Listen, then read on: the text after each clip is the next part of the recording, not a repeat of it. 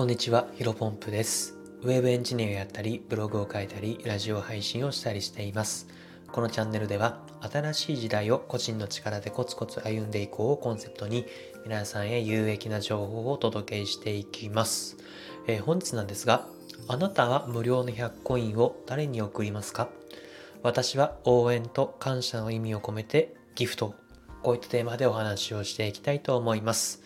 まあ、昨日の夕方からですね、今日にかけて、まあ、スタンド FM のアプリを起動した人ならですね、まあ、すでに全員が知っていると思いますけども、まあ、あの、スタンド FM の運営側からですね、えー全ユーザーに、えー無料で100コインが、えー配られましたね。まあこれはね単純にスタンド FM 側が、えっ、とスタイフ全体を盛り上げたいという狙いがあって、まやっている一つの施策、施策なのかなというのは、まあ誰もしもがわかるかなというふうに思っています。まあ基本的にはライブ配信、あとは最近だとレターにもね、えっ、とあのギフトつけられる、まあ、えいわゆる投げ銭ですね。えーこれを相手に送ることができますよと。で、まあ、こういう風なコイン、まあ、ギフト、アプリ、えー投げ銭、まあ、いろんなこと、単語があると思いますけど、まあ、スタンド FM では一応ギフトって言われてますね。まあ、ギフトを相手に送ることの楽しさっていうのをですね、まあ、全ユーザーに体験してもらって、まあ、無料ではなく、追加で、えっ、と、コインを買ってもらって、まあ、もっともっといろんな人にね、えーあとは、えー特定の相手に、うんたくさん投げ銭を送ってもらいたいという狙いがね、多分あるんじゃないかなというふうに思っています。で、今回100コインなので、多分送れる種類としては10、10ポイントのか、確か30ポイントか80ポイント。まあ、この3通り確か選べたんですけど、まあ、例えば10ポイントの投げ銭であれば10人に送れるってわけですから、まあ、ここでね、えっ、と、受け取った側は、まあ、どんなにね、少ない額でも、えっ、と、小さい額でも、それはね、もういただけ、いただけるだけで嬉しいと思いますので、まあ、ここでね、えっ、と、送って感謝されて、まあ、あとは送る側も、なんだろうな、さまざまなところでたやっぱ楽しいと思うんですよね。うん。そういったところで、えっ、と、盛り上げていく。で、まあ、その、スタンド FM の中でですね、えっ、と、ポイントを送ると、まあ、例えば100円、120、100ポイントを送ったら、まあ、手数料がスタイフに入って、で、そこの残りが、えっ、と、配信者にえー配られる、ポイントが入ってくるという形なので、まあ、スタンド FM には収益が入ってくるっていう仕組みですよね。まあ、これはもうもちろんスタイフがね、うん、やっぱり運営していくにあたってはお金が必要ですので、まあ、お金を稼ぐ、収益を得るっていうのは必ず必須な仕組みになっていきます。まあ、ここまでがね、なんだろう、ビジネス的な観点で、まあ、あえてかなりお金にフォーカスして話してきましたけども、まあ、感情論で話すと、まあ、さっきもちょっとちらっとちらっと話しましたけども、やっぱり受け取った側はもちろん送る側もね、なんだかほんわかした気持ちに、えーなるんじゃないかなというふうに思っています。で、実は今回のコインはね、まあ、無料になるので、うんと、確か今年の夏頃、8月頃にね、あのーもう無料で自動的に切れてしまうというか、なくなってしまうみたいなんですね。だからまあ、誰かに応援する意味だったり、感謝の念を込めたりして、誰かにね、えっ、と、配信者に、これはね、送った方がいいんじゃないかなというふうに僕自身思っています。で、まあ、ヒロポンプの場合はどうなんだよと。お前は誰に送るんだというふうにね、あのー思った人も多いと思いますので、まあちょっとそこの話をしていきたいと思うんですが、私はね、まあ、このスタンド FM を始めて、うん、スタンド FM に関するブログを多分もう10記事以上は書いています。でね、今本当に今あらがありがたいことに、確かスタンド FM 人気チャンネルというふうに調べていただけると、2位か1位に表示されるようになりました。私のヒロポンプブログっていうんですけど、はい。まあ、ぜひね、気になかったら調べてみていただければと思うんですが、まあ、そういうふうにブログを書いてますと。で、その中でも、えっ、とね、スタンド FM のスタジオ、これ渋谷にあるんですけど、それに関するブログを書こうと思った時に、まあいろいろ調べてたら、えっ、とですね、まあスタンド FM のリスナー、あ、失礼しました、配信者でもある、えー、三崎丹さん。あ、三崎丹さん。ちょっとさん付けでおかしくなっちゃいますけど、あの、中山きんに君さんみたいな感じで 変な感じになってますけども、えー、三崎丹さんのですね、まあ YouTube 動画をですね、見つけて、まあこれはもう三崎丹さんが、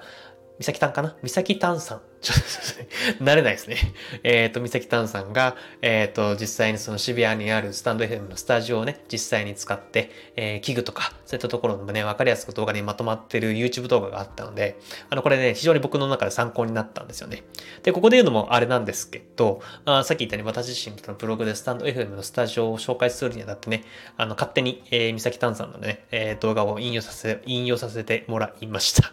あの、まあ、今回ね、非常にいい機会だったので、うーん、本当ね、なんだろうな、すごいいきなりではあったんですけども、あの、勝手にレターで、えっ、ー、と、応援メッセージというか感謝の気持ちをお伝えしつつ、まあ、ギフトをつけて、えー、メッセージを送らせていただきました。まあ、こういった風にね、応援だったり、感謝だったり、まあ、この気持ちを相手に伝えるっていうのはな、なんだろうな、まあ、単純にただただ楽しいというか気持ちがいいですよね。まあ自己満だろお前というふうに言われればね、それまでではあるんですけども、まあ実際ね、えっ、ー、と、私もちょくちょくその今は、今回はね、送る側だったんですが、受け取る側、えー、そういったこともね、ただ、たびたびこれまでありました。本当にね、ありがたいんですが、非常にそういった機会も増えています。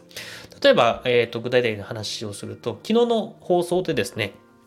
まあ、話す力、えトークスクリューを上げるためには、まあ、最も、えっ、と、効率的な方法っていうのは、まあ、自分の音声コンテンツを聞くことだよという内容のラジオを昨日配信したんですけども、まあ、もっと内容を掘り下げて話すと、まあ、自分のラジオを聞いていたらね、あのー、金婚日野さんのボイシーのラジオと比べて、もう全然大人と子供、えー、大人と赤ちゃんぐらいのね、レベルの差があって、うん、ちょっと全然僕まだまだな、みたいな話をね、えー、したんですよ。そういったところでですね、話をしたら、まあ、コメントで、えー、ヒロポンプさんの声はね、安心できて優しい声ですよと、まあ、フォローというかそういった意味でね、言ってくださった方がいらっしゃって、もう本当にね、これね、心の底から嬉しいんですよね。うん、まあ、だからね、僕もね、一人でも多くの人の応援に、えー、なれればなと、自分の目標に頑張ってる、あとはね、自分に対して有益な情報を与えてくれた人に関しては、まあ、感謝の気持ち、応援の気持ちっていうのをね、しっかりと伝えていきたいなというふうに思いました。まあ、そういったことを思ったので、今回こういったテーマでお話をしてみました。えー、あなたはですね、今回無料の100コインを誰に送りますか？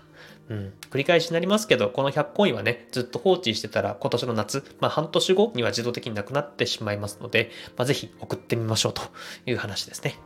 うん、でね、あの、そうだ、これも伝えたかったんですが、まあ、そしてこういった時にね、えっ、と、そうだな、誰に送ろうかな、まあ、こういうふうにヒロポンプさんの、あまあ、ヒロポンプってやつの内容も結構そうだから送ってみるかというふうにですね、思ってもらえるような存在にね、なれるように、まあ、これからもコツコツ僕は頑張っていきたいなというふうに改めて思いました。えー、本日の話があったことは以上です。それちょっと雑談でね、その、まあ、ブログのスタンドヘムのスタジオの話もう少し話したいんですけど、あの一応あの、そのブログの記事はですね、あの、リンク概要欄の方に貼っておきますので、気になる方は見てください。で、ね、僕もその実際にね、えっ、ー、と、100分は一見にしかずかなと思ってたんで、えー、利用したくてね、スタンド FM 側に申し込んだんですけど、まあ、僕がね、単純にいきなり申し込んだ、申し込みをした、いきなり申し込んじゃったせいで、で本当はなんか、内容を見ると2週間前よりも前にあの連絡してくださいみたいな記載があったんですけど、僕は多分3日前ぐらいに連絡しちゃったんで、またこれはもうダメでしたね。で、まあ、ブログ見てもらえばわかると思うんですけど、まあ、外観だけ、もうしっかりと現地には行ってですね、外観だけパシャパシャと、あの、自分のスマホで写真を撮って、もうその写真自体は僕が撮ったものなんですけど、うん、やっぱり内部はね、入れなかったので、えー、三崎炭さんの YouTube を使わせてもらいました。はい。